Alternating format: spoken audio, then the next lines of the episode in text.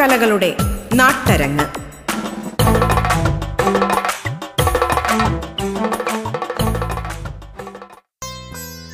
മാന്യ ശ്രോതാക്കൾക്ക് നമസ്കാരം.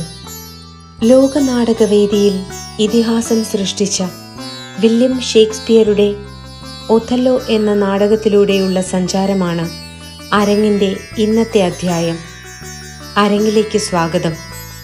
ഇംഗ്ലീഷ് നാടകകൃത്തായ ഷേക്സ്പിയറിന്റെ പ്രസിദ്ധമായ ഒരു ദുരന്ത നാടകമാണ് ഒഥല്ലോ.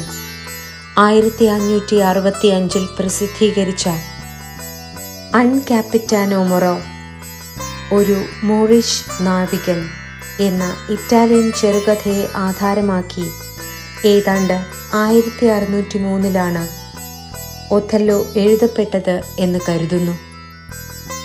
പ്രശസ്ത നാടക പ്രവർത്തകനും ടെലിവിഷൻ താരവുമായ സജന ചന്ദ്രൻ ബുധനൂർ നാടകത്തെക്കുറിച്ച് നമ്മോട് സംസാരിക്കുന്നു.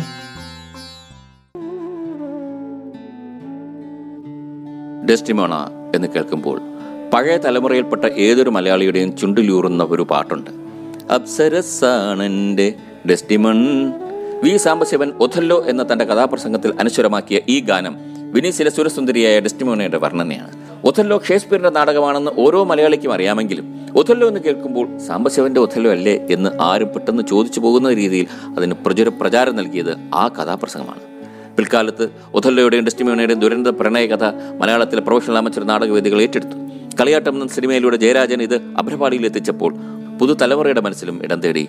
പ്രണയിച്ച് വിവാഹം കഴിച്ച സുന്ദരിയായ ഭാര്യയെ സംശയരോഗത്തിന് അടിപ്പെട്ട ഭർത്താവ് കൊല്ലുന്ന കഥ. അങ്ങനെ ഏതൊരു മലയാളിക്കും അറിയാം ഒഥല്ലോയുടെ കഥാതന്തു. പക്ഷേ ആയിരത്തി അറുന്നൂറ്റി നാലിൽ രചിച്ച Othello the Moor of Venice എന്ന ഷേക്സ്പിയറിന്റെ ദുരന്ത നാടകത്തിന്റെ കഥാതന്തു ഷേക്സ്പിയറിന്റേതല്ല.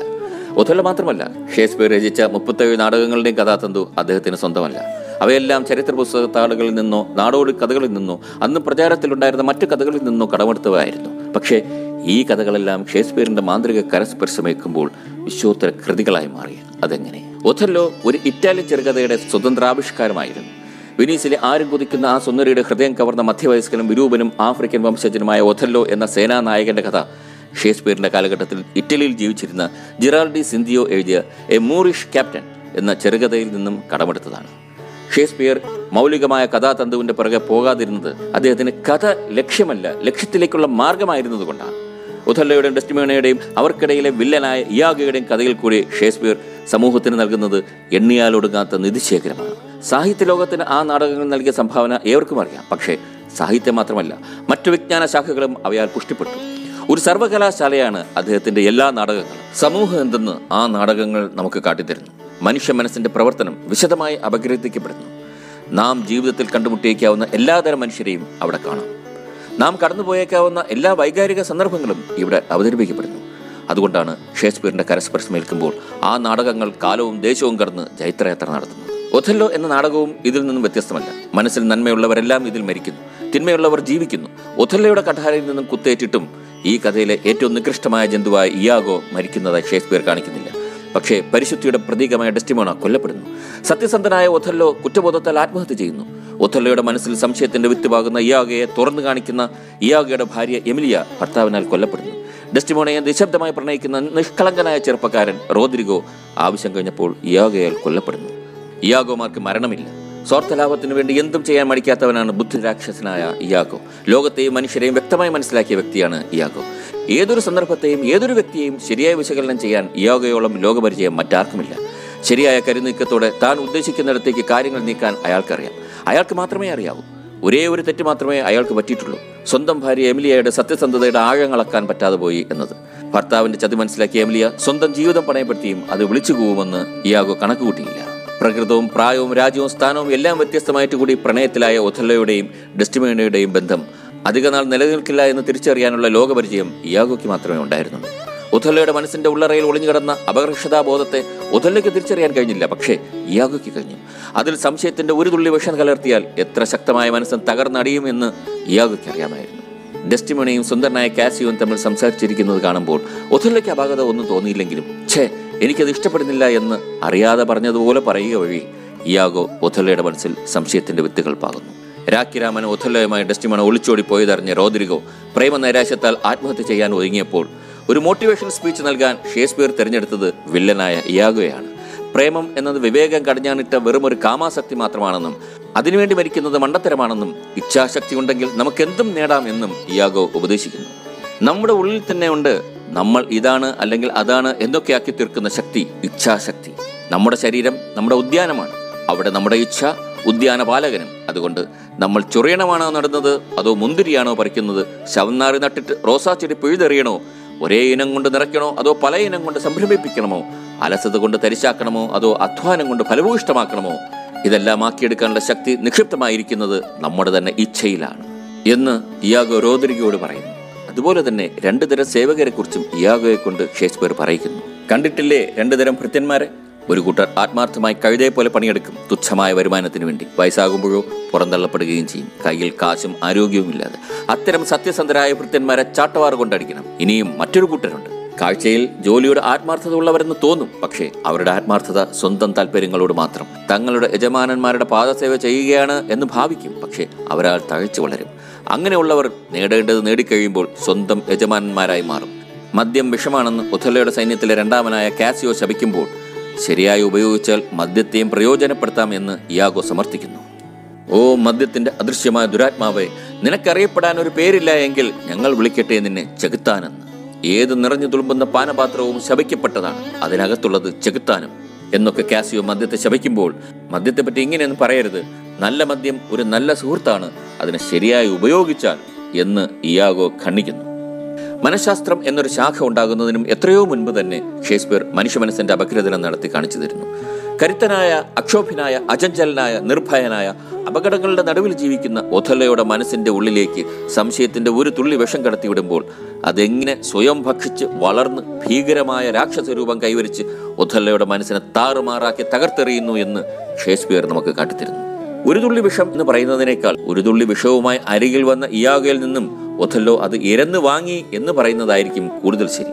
ഛേ എനിക്കത് ഇഷ്ടപ്പെടുന്നില്ല എന്ന് ആത്മഗതമെന്ന് തോന്നിക്കുന്ന രീതിയിൽ ഇയാഗോ പറയുമ്പോൾ അതെന്തിനെക്കുറിച്ചാണ് പറഞ്ഞതെന്നറിയാൻ സാക്ഷ്യം പിടിക്കുന്നു ഒഥല്ലോ നിയന്ത്രണമില്ലാത്ത ദുഷിച്ച ചിന്തകളാണെന്നും മനസ്സിന്റെ വെറും തോന്നലുകളായിരിക്കാമെന്നും യാതൊരു തെളിവിന്റെയും അടിസ്ഥാനം അതിനില്ലെന്നും അതുകൊണ്ട് മനസ്സ് തുറക്കുന്നത് തെറ്റാണെന്ന് പറഞ്ഞൊഴിയാൻ ഇയാഗോ ശ്രമിക്കുമ്പോൾ ഒഥല്ല വിടുന്നില്ല.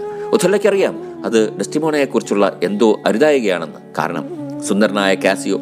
ഒഥല്ല ദൂരെ നിന്നും വരുന്നത് കണ്ട് ധൃതിയിൽ ഡെസ്റ്റിമോണയുടെ അരികിൽ നിന്നും അകന്നു പോകുന്നത് കണ്ടിട്ടാണ് ഇയാഗോ അത് ഇഷ്ടപ്പെടുന്നില്ലെന്ന ആത്മകഥം പറഞ്ഞതെന്ന് ഒഥല്ലോ കണ്ടതാണ്. അപ്രിയമായ സത്യം പറയേണ്ടത് ഒരു സുഹൃത്തിന്റെ കടമയാണെന്ന് ഒഥല്ലോ ഓർമ്മിപ്പിക്കുന്നു. തെളിവുകൾ ഇല്ലാത്ത അഭിപ്രായമാണെങ്കിൽ കൂടി കേൾക്കാൻ തയ്യാറാണെന്നും സ്വതന്ത്രമായ ഒരു അന്വേഷണത്തിൽ കൂടി ശക്തമായ തെളിവുകൾ കിട്ടിയാൽ മാത്രമേ അവയെ മുഖവിലക്കെടുക്കൂ എന്നും ഒഥല്ലോ ഇയാഗോയ്ക്ക് ഉറപ്പ് നൽകുന്നു. ഈ ഒരു ഉറപ്പിന്മേൽ ഇയാഗോ സംസാരിച്ചു തുടങ്ങുന്നു. സൂക്ഷിക്കണം താങ്കളുടെ ഭാര്യയെ. വെനീസിലെ സ്ത്രീകൾക്ക് പൊതുവെ ചാരിത്രശുദ്ധിയില്ലെന്നും സ്വന്തം അച്ഛനെ വഞ്ചിച്ചവളാണ് ഡെസ്റ്റിമോണ എന്നും നല്ലൊരു അഭിനയമാണ് അച്ഛന് മുന്നിൽ അവൾ കാഴ്ചവെച്ചതെന്നും മറ്റും ഇയാഗോ പറഞ്ഞു കേൾപ്പിക്കുന്നു. തന്റെ പ്രണയിനിയെക്കുറിച്ച് അപവാദം പറയാൻ ധൈര്യം കാട്ടിയ ഇയാഗോയുടെ നാവ് അരിഞ്ഞു വീഴ്ത്തുകയാണ് ഒഥല്ലോ ചെയ്യേണ്ടിയിരുന്നത്. പക്ഷേ അയാളത് വളരെ ശാന്തമായി കേട്ടു നിൽക്കുകയായിരുന്നു. അപ്രിയമായ അഭിപ്രായം പ്രകടിപ്പിച്ചതിന് നന്ദിയും പറയുന്നു. എന്തുകൊണ്ട്? എന്തുകൊണ്ട് ഒഥല്ലോ ആ ഏഷണി എരന്നു വാങ്ങി? അതിന് കാരണം ഒഥല്ലോ കേൾക്കാൻ ആഗ്രഹിച്ച എന്നാൽ ചിന്തിക്കാൻ പോലും ധൈര്യം കാണിക്കാത്ത ഒന്നാണ് ഇയാഗയെ കൊണ്ട് പറയിച്ചത്. ഈ ദുഷിച്ച ചിന്ത ഒഥല്ലയുടെ മനസ്സിന്റെ ഉള്ളറകളിൽ എവിടെയോ ഒളിഞ്ഞു കിടപ്പുണ്ടായിരുന്നിരിക്കാം ഉപബോധ മനസ്സിന്റെ അടിത്തട്ടിൽ എവിടെയോ അശക്തമായി കിടന്ന ആ ചിന്തയെ പുറത്തെടുക്കാനോ അങ്ങനെ ഒരു ചിന്തയെക്കുറിച്ച് ചിന്തിക്കാൻ പോലുമുള്ള ധൈര്യമില്ലാതിരുന്ന ഒഥല്ലയുടെ മനസ്സിന് അതിനെ പുറത്തെടുക്കാൻ ഒരു ബാഹ്യശക്തിയുടെ പ്രേരണ ആവശ്യമായി വരുന്നു. ഇയാഗോ അത് പറഞ്ഞു കഴിയുമ്പോഴാണ് ആ ചിന്തയെ ഇയാഗോയുടെ അഭിപ്രായം എന്ന മേലങ്കി അണിഞ്ഞ് മാന്യസ്ഥാനം നൽകി ഉപബോധ മനസ്സിൽ നിന്ന് ബോധ മനസ്സിലേക്ക് ഒഥല്ലയുടെ മനസ്സ് കൈപിടിച്ച് കയറ്റുന്നത്. എന്തുകൊണ്ട് അങ്ങനെ ഒരു ചിന്ത ഒഥല്ലയുടെ ഉപബോധ മനസ്സിനുള്ളിൽ നിക്ഷേപിക്കപ്പെട്ടു? അപകർഷതാബോധം? പക്ഷേ പ്രകൃതത്തിലും പ്രായത്തിലും രാജ്യത്തിലും സ്ഥാനത്തിലും അവൾ തന്നെക്കാൾ ഒരുപടി മുകളിലാണ് എന്നത് പ്രണയിക്കുന്നതിന് മുൻപേ ഒഥല്ലയ്ക്ക് അറിവുള്ളതാണല്ലോ. ഇതിനുത്തരം കാണേണ്ടത് അവരുടെ പ്രണയത്തിന്റെ പ്രകൃതത്തിലാണ്. ഒഥല്ലോ എങ്ങനെ തഴച്ചു വളർന്നു ഈ സുന്ദരിയുടെ പ്രണയത്തിൽ നിന്നും? അവൾ അവനിലും എന്ന് മനസ്സിലാക്കിയാൽ സംശയരോഗത്തിന്റെ ഉറവിടം മനസ്സിലാക്കാം. അവൾ എന്നെ പ്രേമിച്ചു. ഞാൻ കടന്നുപോയ അപകടങ്ങളെ ഓർത്ത് ഞാൻ അവളെ പ്രേമിച്ചു. അതിനോട് അവൾക്കുണ്ടായ അനുകമ്പയോർത്ത് എന്ന് ഒഥലയും എന്റെ ഹൃദയം കീഴടങ്ങിയത് ഒഥല്ലയുടെ കഴിവുകളുടെ മുന്നിലാണ്. ഞാൻ ഒഥല്ലയുടെ മുഖം കണ്ടത് അദ്ദേഹത്തിന്റെ മനസ്സിലാണ്. അദ്ദേഹത്തിന്റെ യശസ്സിനും സാഹസികതയിലുമാണ് ഞാൻ എന്റെ ആത്മാവിനെയും ഭാവിയും സമർപ്പിച്ചത് എന്ന് ഡെസ്റ്റിമോണയും പറയുന്നു. ഇതിൽ നിന്നും വ്യക്തമാണ് ഡെസ്റ്റിമോണയുടേത് പ്രേമവും ഒഥല്ലയുടേത് കാമവുമായിരുന്നു. ഇതിൽ നിന്നും വ്യക്തമാണ് ഡെസ്റ്റിമോണയുടേത് പ്രേമവും ഒഥല്ലയുടേത് കാമവുമായിരുന്നു. ഡെസ്റ്റിമോണ സ്നേഹിച്ചത് ഒഥല്ലയുടെ വ്യക്തിത്വത്തെയാണ്. അതേസമയം ഒഥല്ലോ സ്നേഹിച്ചത് തന്നെ തന്നെയായിരുന്നു തന്നെപ്പോലെ ഒരാളെ സ്നേഹിക്കാൻ കഴിഞ്ഞ മനസ്സുള്ള ആളായതുകൊണ്ടാണ് ഒഥല്ലോയ്ക്ക് ഡെസ്റ്റിമോണയുടെ സ്നേഹം തോന്നിയത്. തന്നെ സ്നേഹിക്കുക വഴി തന്നിൽ ആനന്ദം ഉളവാക്കുന്ന ഒരു ഭോഗവസ്തു മാത്രമാണ് ഒഥല്ലോയ്ക്ക് ഡെസ്റ്റിമോണ. ഒരുപക്ഷെ അദ്ദേഹത്തിന്റെ ജീവിതത്തിലെ ആദ്യത്തെ അനുഭവമായിരിക്കാം ഇത്. എന്റെ ഈ കരങ്ങൾക്ക് ഏഴ് വർഷത്തിന്റെ കരുത്തുണ്ടായിരുന്നപ്പോൾ മുതൽ അവയെ ഉപയോഗപ്പെടുത്തിയത് യുദ്ധക്കളങ്ങളിലായിരുന്നു. സംസാരിക്കാൻ അറിയില്ല. എനിക്ക് ഈ വലിയ ലോകത്തെക്കുറിച്ച് കലഹത്തിന്റെയും പോരാട്ടത്തിന്റെയും വീരകഥകളല്ലാതെ എന്ന് ഒഥല്ലോ തന്റെ ബാല്യത്തെക്കുറിച്ച് പറയുന്നു. ഏഴാം വയസ്സ് മുതൽ യുദ്ധക്കളത്തിലേക്ക് ഇറങ്ങാൻ വിധിക്കപ്പെട്ട ഒഥല്ലോയ്ക്ക് ബാല്യവും യൗവനവും നഷ്ടപ്പെട്ടിരുന്നു. കടലിലും കാട്ടിലും മരുഭൂമിയിലുമായി നാടോടിയെപ്പോലെ ജീവിതം ചെലവഴിച്ച ആ യോദ്ധാവിന് സ്ത്രീയുടെ സൗഹൃദത്തിന്റെ ഊഷ്മളത ഒരിക്കൽ പോലും അനുഭവപ്പെട്ടിട്ടുണ്ടാകില്ല. ഡെസ്റ്റിമോണ ആദ്യത്തെ അനുഭവമായിരിക്കാം. ഡെസ്റ്റിമോണയ്ക്ക് തന്നോടുള്ള സ്നേഹമാണ് ഒഥല്ലോയെ ആകർഷിച്ചത്. ആ സ്നേഹം നഷ്ടപ്പെടുന്നു എന്ന് തോന്നിയപ്പോൾ ഒഥല്ലോ ആക്രമണകാരിയായി. ഡെസ്റ്റിമോണയെ നശിപ്പിക്കാൻ പോലും അയാൾ മടിച്ചില്ല. റോസാപ്പൂവിനെ ചെടിയിൽ തന്നെ നിർത്തി വെള്ളവും വളവും കൊടുത്ത് വളർത്തി അതിന്റെ സൗന്ദര്യവും വാസനയും ആസ്വദിക്കുന്നത് പ്രേമം. അതേസമയം അതിനെ പറിച്ചെടുത്ത് അലങ്കാരമായി തന്റെ കുപ്പായത്തിൽ കൊത്തിക്കൊണ്ട് നടന്ന് അതിന്റെ വാസന ആസ്വദിക്കുന്നത് കാമം. ഒഥല്ലോയ്ക്ക് കാമമായിരുന്നു. പക്ഷേ ഡെസ്റ്റിമോണയുടേത് പ്രേമമായിരുന്നു. പ്രത്യക്ഷത്തിൽ ഡെസ്റ്റിമോണ കഥയില്ലാത്ത ഒരു പൈങ്കിളി പെണ്ണായി തോന്നാം. പ്രേമത്തിന് കണ്ണും മൂക്കുമില്ല എന്നത് അനർത്ഥമാക്കുന്ന തരത്തിൽ ഒരു തരത്തിലും ചേർച്ചയില്ലാത്ത ഒരാളെ പ്രേമിച്ച് ഒളിച്ചോടിപ്പോയി വിവാഹം കഴിക്കും. അതുമൂലം അച്ഛനെ നഷ്ടപ്പെടുന്നു. തന്റെ സൗന്ദര്യം കൂടിപ്പോയതിൽ ഭർത്താവിന് സംശയം തോന്നുകയാൽ അടിയും ഇടിയും തെറിയും ഏറ്റ് ജീവിതം നരകിക്കുന്നു. ഒടുവിൽ ഭർത്താവിന്റെ കൈയാൽ മരണമടയുന്നു. പക്ഷേ ഷേക്സ്പിയർ വരച്ചു കാട്ടിയ ഡെസ്റ്റിമോണ ഈ നാടകത്തിലെ ഏറ്റവും കരുത്താർന്ന കഥാപാത്രമാണ്. അവളുടേത് മാത്രമായിരുന്നു യഥാർത്ഥ പ്രേമം. അവൾ സ്നേഹിച്ചത് ഒഥല്ലെ തന്നെയായിരുന്നു. സ്വന്തം സുഖദുഃഖങ്ങൾക്ക് അവൾ യാതൊരു വിലയും കൽപ്പിച്ചില്ല. തുർക്കികളുടെ ആക്രമണത്തെ ചെറുക്കാനായി അങ്ങ് ദൂരെയുള്ള സൈപ്രസ് ദ്വീപിലേക്ക് പടയുമായി പോകാൻ ഒത്തുള്ള തയ്യാറെടുക്കുമ്പോൾ എന്നെ ഇവിടെ സമാധാനത്തിന്റെ അലസതയിൽ വിട്ടിട്ട് അദ്ദേഹം യുദ്ധത്തിന്റെ വിരിമാറിലേക്ക് പോകുമ്പോൾ എന്തിനു വേണ്ടിയാണോ ഞാൻ അദ്ദേഹത്തെ പ്രേമിച്ചത്? അതെനിക്ക് നഷ്ടമാകുന്നു. എന്നെ അദ്ദേഹത്തോടൊപ്പം പോകാൻ അനുവദിച്ചാലും എന്ന് ഡസ്റ്റിമോണ ഡ്യൂക്കിനോട് അഭ്യർത്ഥിക്കുന്നു. സുഗലോലുപതയുടെ വെനീസ് വിട്ടിട്ട് യുദ്ധം തുറച്ചു നോക്കുന്ന സൈപ്രസിലെ പാളയത്തിലേക്ക് പോകാൻ ഡെസ്റ്റിമോണയെ പ്രേരിപ്പിച്ചത് ഒഥല്ലയോടുള്ള പ്രേമം തന്നെയാണ്. ഒഥല്ലയുടെ പെരുമാറ്റം മോശമായി തുടങ്ങുമ്പോൾ അവൾ അയാളെ വെറുക്കുന്നില്ല. മറിച്ച് തന്റെ പ്രിയതവന് എന്തോ ആപത്ത് പിടഞ്ഞിരിക്കുന്നു എന്ന സത്യം അവൾ മനസ്സിലാക്കുന്നു. അതിൽ നിന്നും അയാളെ രക്ഷപ്പെടുത്താനുള്ള ശ്രമമാണ് അവൾ പിന്നീട് നടത്തുന്നത്. അതും സ്വന്തം ജീവനെ പണയപ്പെടുത്തി. ആദ്യമാദ്യം അവൾ ആ അകർച്ച മനസ്സിലാക്കിയിരുന്നില്ല. അയാളുടെ സംസാരത്തിൽ പ്രണയം നഷ്ടപ്പെട്ടപ്പോൾ അവൾ അസ്വസ്ഥയാകുന്നത് കണ്ട് തലവേദന കൊണ്ടാണെന്ന് പറഞ്ഞ് അയാൾ തന്റെ മനസ്സ് മറയ്ക്കുന്നു. വളരെ നിസ്സാരമായ ഒരു കാര്യത്തിന് ഒഥല്ല പൊട്ടിത്തെറിച്ചപ്പോൾ ജോലി തിരക്കിന്റെ സമ്മർദ്ദം കൊണ്ടായിരിക്കാം എന്ന് ഡെസ്റ്റിമോണ ആശ്വസിച്ചു. വെറുമൊരു തൂവാല കൊണ്ടുപോയി കളഞ്ഞതിനാണ് ഡെസ്റ്റിമോണയോട് ഒത്തല പൊട്ടിത്തെറിച്ചത്. പക്ഷേ പിന്നീട് ഒരിക്കൽ പരസ്യമായി ചെകിട്ടത്തടിച്ച് ആക്രോശിച്ചപ്പോൾ ഡെസ്റ്റിമോണ ഞെട്ടിപ്പോയി. തന്റെ ബന്ധുജനങ്ങളുടെയും ഉദ്യോഗസ്ഥരുടെയും പട്ടാളക്കാരുടെയും മുന്നിൽ വെച്ച് ഒത്തുൽ അപമാനിച്ചപ്പോൾ അവൾക്ക് സഹിച്ചില്ല. പക്ഷേ അവൾ ആത്മസംയമനം പാലിച്ചു. എന്നാലും പ്രതിഷേധിക്കാൻ മറന്നില്ല. ഞാനിത് അർഹിക്കുന്നില്ല എന്ന് അയാളുടെ മുഖത്തേക്ക് തറപ്പിച്ച് പറഞ്ഞിട്ട് അവൾ രംഗം വിടുന്നു പക്ഷേ പിന്നീട് അയാൾ ആ കുലീനയായ സ്ത്രീയെ വേശിയെന്ന് വിളിച്ച് വളരെ നികൃഷ്ടമായ ഭാഷയിൽ സംസാരിച്ചപ്പോൾ ആ ഭാഗ്യഹീനിക്ക് മനസ്സിലായി ജീവിതം കൈവിട്ടു പോകുന്നു എന്ന്. അർദ്ധരാത്രി വിളിച്ചുണർത്തി കൊല്ലാൻ പോവുകയാണ്. അവസാനമായി എന്തെങ്കിലും പ്രാർത്ഥിക്കാനുണ്ടെങ്കിൽ ആയിക്കോളൂ എന്ന് ഒത്തല വളരെ ശാന്തമായി പറയുമ്പോൾ അവൾക്ക് വേണമെങ്കിൽ ജീവൻ രക്ഷിക്കാൻ വേണ്ടി അലർ വിളിക്കാമായിരുന്നു. ആ കോട്ടയിൽ മുഴുവനും പട്ടാളക്കാരാണ്. മുറുക്കി ചുറ്റും കാവലുണ്ട്. ഓടി രക്ഷപ്പെടാമായിരുന്നു. പക്ഷേ മരണത്തെ വകവയ്ക്കാതെ അയാളുടെ ഉള്ളിലെ സ്നേഹനിധിയായ ഒഥലയെ പുറത്തെടുത്ത് അയാളെ അധമത്വത്തിൽ നിന്ന് രക്ഷപ്പെടുത്താനായിരുന്നു അവൾ ശ്രമിച്ചത്. പക്ഷേ ആ ധീരയായ വനിത വിജയിച്ചില്ല. ഇതിലെ മറ്റ് കഥാപാത്രങ്ങളിൽ കൂടി ഫെമിനിസം മദ്യവർജനം എന്നീ സാമൂഹ്യ വിഷയങ്ങളെയും ഷേക്സ്പിയർ കൈകാര്യം ചെയ്യുന്നു. ഫെമിനിസത്തിന്റെ വക്താവായി ഷേക്സ്പിയർ അവതരിപ്പിക്കുന്നത് ഇയാഗയുടെ ഭാര്യയായ എമിലിയയാണ്. ഭർത്താക്കന്മാരെ വഞ്ചിക്കുന്ന സ്ത്രീകൾ ഉണ്ടാകുമോ ഈ ലോകത്തിൽ എന്ന് അവിശ്വസനീയമായി ചോദിക്കുന്ന ഡെസ്റ്റിമോണയോട് എമിലി കൊടുക്കുന്ന മറുപടി ഇന്നത്തെ ഏതൊരു ഫെമിനിസ്റ്റിനെയും കടത്തിവെട്ടുന്നതാണ്. ഡെസ്റ്റിമോണയുടെ കാമുകൻ എന്ന് ആരോപിക്കപ്പെടുന്ന കാസിയോയാണ് മദ്യവർജനത്തിന്റെ വക്താവ്. പെൺമക്കളുള്ള പിതാക്കന്മാരുടെ ഉള്ളിലെത്തി ഡെസ്റ്റിമോണയുടെ പിതാവായ ബ്രാബഞ്ചിയിൽ കൂടി അവതരിപ്പിക്കുന്നു. പ്രേമജ്വരം ബാധിച്ച ചെറുപ്പക്കാരനായ റോദ്രികയിൽ കൂടിയാണ് ഇയാഗയുടെ മനസ്സ് നമുക്ക് കാട്ടിത്തരുന്നത്. ആയിരം പേരെ പ്രാപിക്കുന്ന വേശ്യയ്ക്കും പ്രേമം ദാഹിക്കുന്ന മനസ്സുണ്ടെന്ന് കാസിയെ പ്രണയിക്കുന്ന ബിയാങ്ക എന്ന വേശ്യയിലൂടെ നമുക്ക് കാട്ടിത്തരുന്നു ഷേക്സ്പിയർ. എത്ര പറഞ്ഞാലും തീരാത്ത അർത്ഥതലങ്ങളുള്ള കൃതികളാണ് ഷേക്സ്പിയർ നാടകങ്ങൾ. അതുകൊണ്ട് തന്നെ ജൂലിയസ് സീസറിലെ കാഷ്യസ് പറയുന്നത് പോലെ ഇനിയും പറക്കാത്ത നാടുകളിലും ഇനിയും അറിയപ്പെടാത്ത ഭാഷകളിലും ഈ നാടകങ്ങൾ ചർച്ച ചെയ്തുകൊണ്ടേയിരിക്കും. നിങ്ങൾ കേട്ടുകൊണ്ടിരിക്കുന്നത് അരങ്ങ്.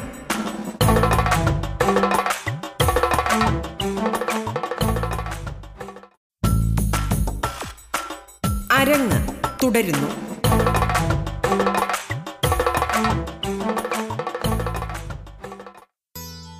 മൂർ വംശജനായ വെനീസ് സൈനിക ഉദ്യോഗസ്ഥനായ ഒഥല്ലോ ഡെസ്റ്റിമോണയെ വിവാഹം കഴിക്കുന്നു. ഒഥല്ലോയുടെ കീഴ് ജീവനക്കാരനായ ഇയാഗോയ്ക്ക് ഒഥല്ലോയോട് അപ്രീതി തോന്നിയതിനാൽ അയാൾ ഏതു വിധേനയെയും ഒഥല്ലോയെ നശിപ്പിക്കാൻ തീരുമാനിച്ചു. ഇതോടുകൂടി അയാളുടെ കുതന്ത്രങ്ങൾക്ക് ഇരയാവേണ്ട ദുർഗതി ഡെസ്റ്റിമോണയ്ക്ക് വന്നു ചേരുന്നു. ഡെസ്റ്റിമോണ പാതിവൃത്യ ലംഘനം നടത്തിയെന്ന് യജമാനനെ വിശ്വസിപ്പിക്കാൻ അയാൾ കെണിയൊരുക്കുന്നു. ഡെസ്റ്റിമോണയുടെ തൂവാല സൂത്രത്തിൽ കൈക്കലാക്കുന്ന അയാൾ അത് ഒഥല്ലോയുടെ വിശ്വസ്ത സൈനികനായ കാഷ്യോയുടെ ഭവനത്തിൽ കൊണ്ടിടുന്നു. ആ തൂവാല അവിടെ കാണാനിടയായ ഒഥല്ലോയ്ക്ക് ഭാര്യയിൽ അവിശ്വാസം ജനിക്കുകയും അയാൾ കോപാകുലനായി അവളെ ഞെക്കിക്കൊല്ലുകയും ചെയ്യുന്നു. എന്നാൽ വൈകിയാണെങ്കിലും ഭാര്യയുടെ വിശ്വസ്തതയും സ്നേഹവായ്പും അയാൾ തിരിച്ചറിയുകയും ഇയാഗോയുടെ ദുഷ്ടലക്ഷ്യത്തിന് ബലിയാടാവുകയായിരുന്നു അവൾ എന്ന് മനസ്സിലാക്കുകയും ചെയ്യുന്നു. തുടർന്ന് ഒഥല്ലോ ആത്മഹത്യ ചെയ്യുന്നു. ഒഥല്ലോ എന്ന നാടകത്തിലേക്ക് നമുക്കൊന്ന് സഞ്ചരിക്കാം.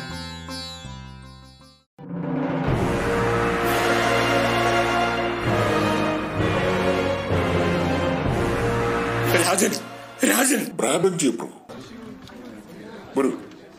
കടന്നു വരൂ. രാജൻ ക്ഷമിക്കണം. അനുവാദമോ മുന്നറിയിപ്പോ ഇല്ലാതെ രാജസദസ്സിൽ കടന്നു വന്നതിന് നാട്ടിലെ പ്രമാണിയായ അങ്ങയുടെ മുന്നിൽ രാജകൊട്ടാരത്തിന്റെ വാതിലുകൾ ഒരിക്കലും അടയുകയില്ല. പറയൂ എന്താ സംഭവിച്ചത്? ഏതോ ദുരന്തം അനുഭവിച്ചത് പോലുണ്ടല്ലോ. പ്രഭു എന്റെ മകളെ തട്ടിക്കൊണ്ടുപോയി. ആര്? ആ സുന്ദരിയായ യുവതിയെ തട്ടിക്കൊണ്ടുപോകാൻ ആർക്ക് ധൈര്യം വന്നു അവൻ ആ കാപ്പിരി. എന്റെ മകളുടെ ഇരട്ടി പ്രായമുള്ള ആ കറുത്തിരുണ്ട ഭീകര രൂപം ഇവിടുത്തെ സുന്ദരിയായ? എന്റെ കുഞ്ഞിനെ കൈവശം കൊടുത്ത് മുമ്പായി കടത്തിക്കൊണ്ടുപോയി. പേര് പറയൂ. അത് മറ്റാരുമല്ല. വിനീസിന്റെ സർവ സൈന്യാധിപനായി നമ്മൾ വായിച്ച ഈ നിൽക്കുന്ന കാപ്പി ഒതല്ലോ ഒതല്ലോ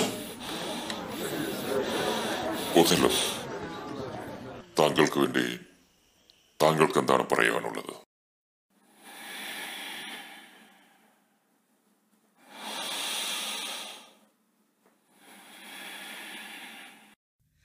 എത്രയും പ്രബലരായ ധീരരായ ബഹുമാന്യരായ പ്രഭുക്കന്മാരെ ഞാൻ കൂട്ടിക്കൊണ്ടുപോയി ഈ വയോധികനായ മനുഷ്യന്റെ മകളെ എന്നത് വളരെ സത്യമാണ്. സത്യമാണ് ഞാൻ അവളെ വിവാഹം കഴിച്ചു എന്നതും. എന്റെ അപരാധത്തിന്റെ വ്യാപ്തി ഇത്രമാത്രം. കൂടുതലായി ഒന്നുമില്ല. പരുഷമാണ് ഞാൻ എന്റെ ഭാഷയിൽ. അനുഗ്രഹീതനല്ല. സമാധാന കാലത്തെ മൃദു സംഭാഷണത്തിൽ കാരണം എന്റെ കരങ്ങൾക്ക് ഏഴ് വർഷത്തിന്റെ കരുത്തുണ്ടായിരുന്നപ്പോൾ മുതൽ അവയെ ഉപയോഗപ്പെടുത്തിയത് യുദ്ധക്കളങ്ങളിലായിരുന്നു. സംസാരിക്കാൻ അറിയില്ല എനിക്ക് ഈ വലിയ ലോകത്തെക്കുറിച്ച് കലഹത്തിന്റെയും പോരാട്ടത്തിന്റെയും വീരകഥകളല്ലാതെ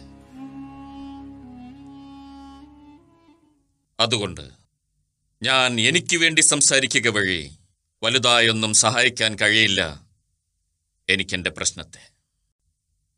എന്നിരുന്നാലും കേൾക്കാൻ ക്ഷമയുണ്ടെങ്കിൽ ഞാൻ പറയാം.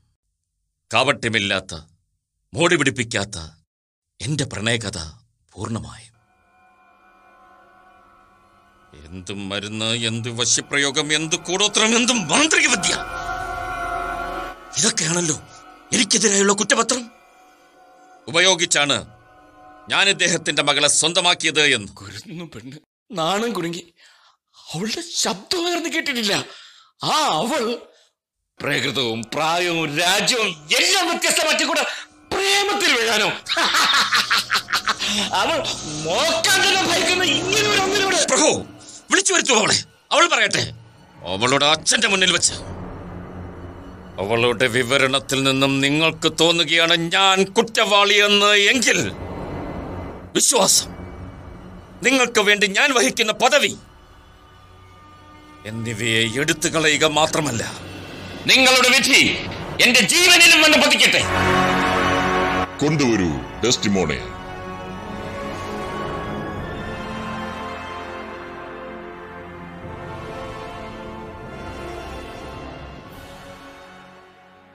അവൾ വരുന്നതുവരെ ദൈവത്തോടെന്ന പോലെ ഞാൻ കുംഭസരിക്കാം എന്റെ രക്തത്തിലെ തിന്മകളെക്കുറിച്ച് ഞാൻ അവതരിപ്പിക്കാം.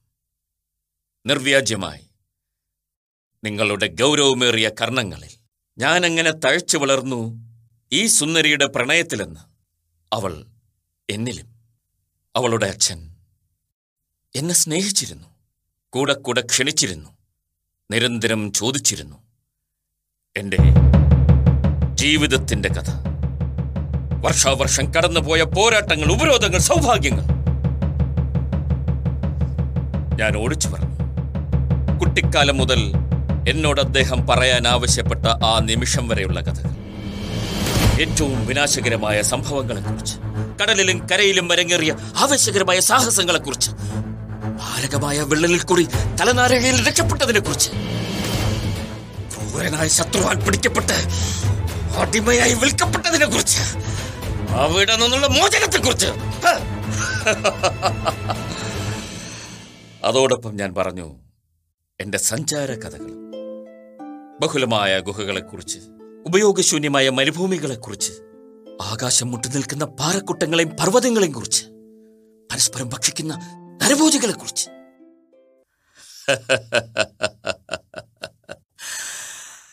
ഇങ്ങനെയൊക്കെയായിരുന്നു എന്റെ വിവരണങ്ങൾ. അത് കേൾക്കാനായി ഡസ്റ്റിമോണ. വളരെ താല്പര്യത്തോടു കൂടി മുന്നോട്ടായുമായിരുന്നു.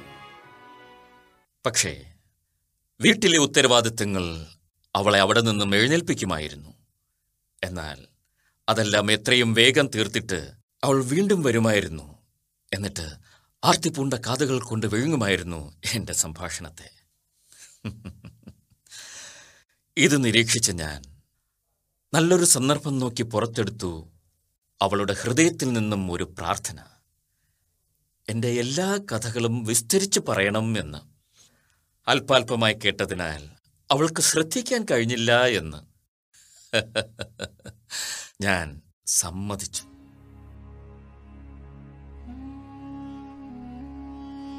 പലതവണ അവളിൽ നിന്ന് മടർന്നു വീണു അവളുടെ കണ്ണുനീർ. എന്റെ യൗവനം നേരിട്ട വേദനാജനകമായ ആഘാതങ്ങളെക്കുറിച്ച് പറഞ്ഞപ്പോൾ എന്റെ കഥ തീരുമ്പോൾ എന്റെ വേദനകൾക്ക് അവൾ നൽകി നെടുവീർപ്പിന്റെ ഒരു ലോകം. അവൾ ആഗ്രഹിച്ചു അവൾ അത് കേൾക്കേണ്ടിയിരുന്നില്ല എന്ന്. എന്നാലും അവൾ ആഗ്രഹിച്ചു. ദൈവം അവൾക്കായി അത്തരമൊരാളെ സൃഷ്ടിച്ചിരുന്നെങ്കിൽ എന്ന്. അവൾ എന്നോട് നന്ദി പറഞ്ഞു. എന്നിട്ട് എന്നോട് ആവശ്യപ്പെട്ടു അവളെ പ്രേമിക്കുന്ന ഒരു സുഹൃത്ത് എനിക്കുണ്ടെങ്കിൽ അയാളെ ഞാൻ ഇത്രമാത്രം പഠിപ്പിച്ചാൽ മതിയാകും എങ്ങനെയാണ് എന്റെ കഥ പറയേണ്ടത് എന്ന്. കാരണം അവളുടെ മനം കവരാൻ അത് മതിയാ. ഈ സൂചനയിൽ മേൽ ഞാൻ അറിയിച്ചു എന്റെ പ്രേമം. അവൾ എന്നെ പ്രേമിച്ചു. ഞാൻ കടന്നുപോയ അപകടങ്ങളെ ഓർത്ത് ഞാൻ അവളെ പ്രേമിച്ചു. അതിനോട് അവൾക്കുണ്ടായ അനുകമ്പയോർത്ത്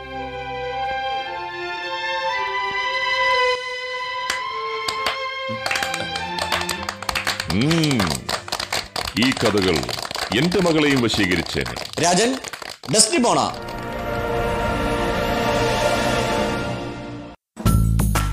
നിങ്ങൾ ഇതുവരെ കേട്ടത് അരങ്ങ് നാടൻ കലകളുടെ നാട്ടരങ്ങ്.